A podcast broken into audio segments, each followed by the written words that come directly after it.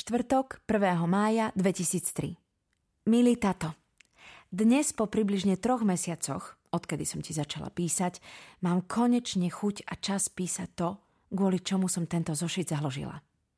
Asi nedokážem písať chronologicky. Navyše, moje spomienky na detstvo také v mojej hlave nie sú. Skôr si pamätám miesta, nie to, ktorý bol rok alebo koľko som mala ja.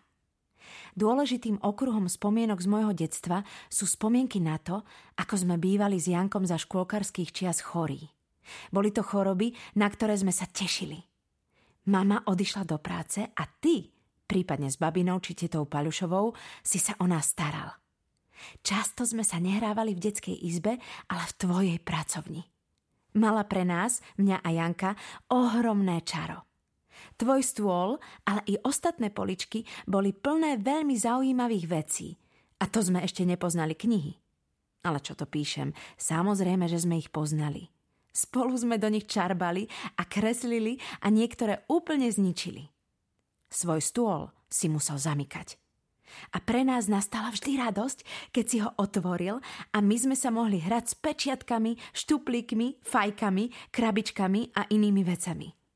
Dalo by sa povedať, že v tom čase bolo moje obľúbené miesto v byte skrýša pod tvojim stolom. Dnes je to neuveriteľné, že sme sa tam s Jankom obidvaja pohodlne zmestili. Mne to miesto vždy tak trochu pripomínalo psiu búdu a vchod do nej a v tých časoch som sa veľmi rada hrala na psíka. Na poličkách pred knihami vždy stáli a ešte stále stoja všelijaké sošky a vecičky – Kedysi tam stávali aj flašky, prázdne, z tvojej obľúbenej voňavky Jules od Diora. Keď sme s Jankom boli chorí, tvoja izba sa premenila na herňu. Po zemi bolo plno hračiek, kocky, aj nehračiek, pracovné nástroje ako kladivo. A pamätám si ťa, že si tam veľmi často ležal na bruchu, hlavu si podopierajúc rukami. Mne by bola taká poloha nepohodlná, ale ty si tak vydržal dlho a ležiaval si tak často.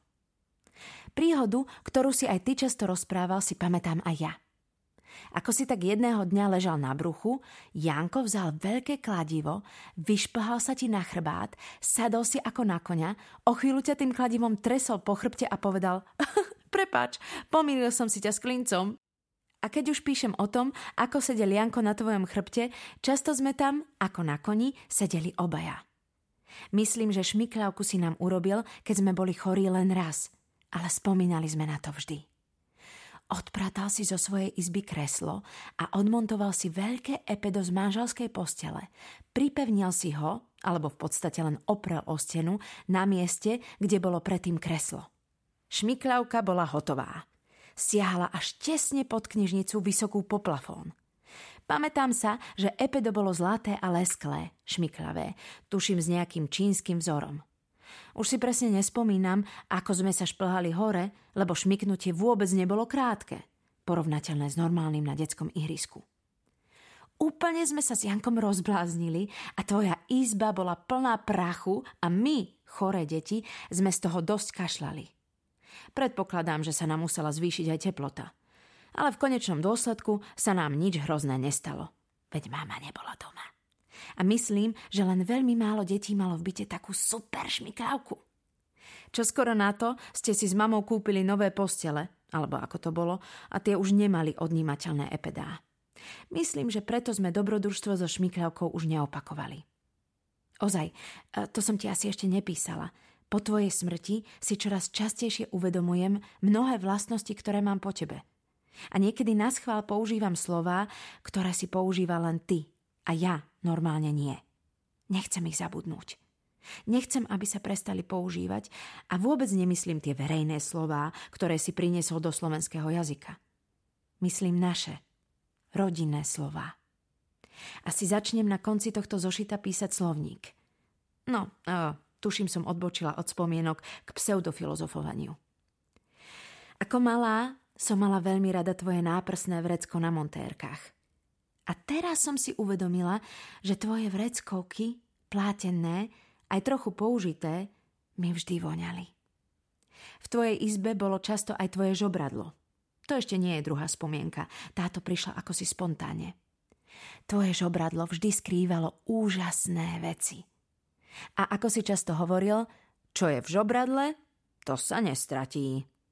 Vlastne to vždy platilo. Len raz sa stalo, že som si k tebe do žobradla odložila porcelánové srdiečko a ono sa rozbilo. Dlho som plakala a potom ste mi kúpili nové. To bolo jediný raz, keď tvoje žobradlo sklamalo. Za svoje detstvo som zažila niekoľko žobradiel.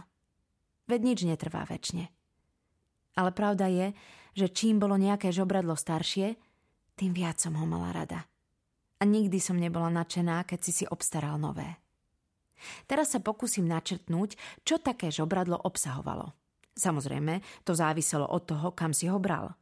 Ale vždy tam boli hrebeň, šňupák, dýka, nivea, voľne rozhádzané pera a cerusky, rôzne talizmany a prekvapká, doklady v slamenom puzdre, slnečné okuliare, peniaze v obálke.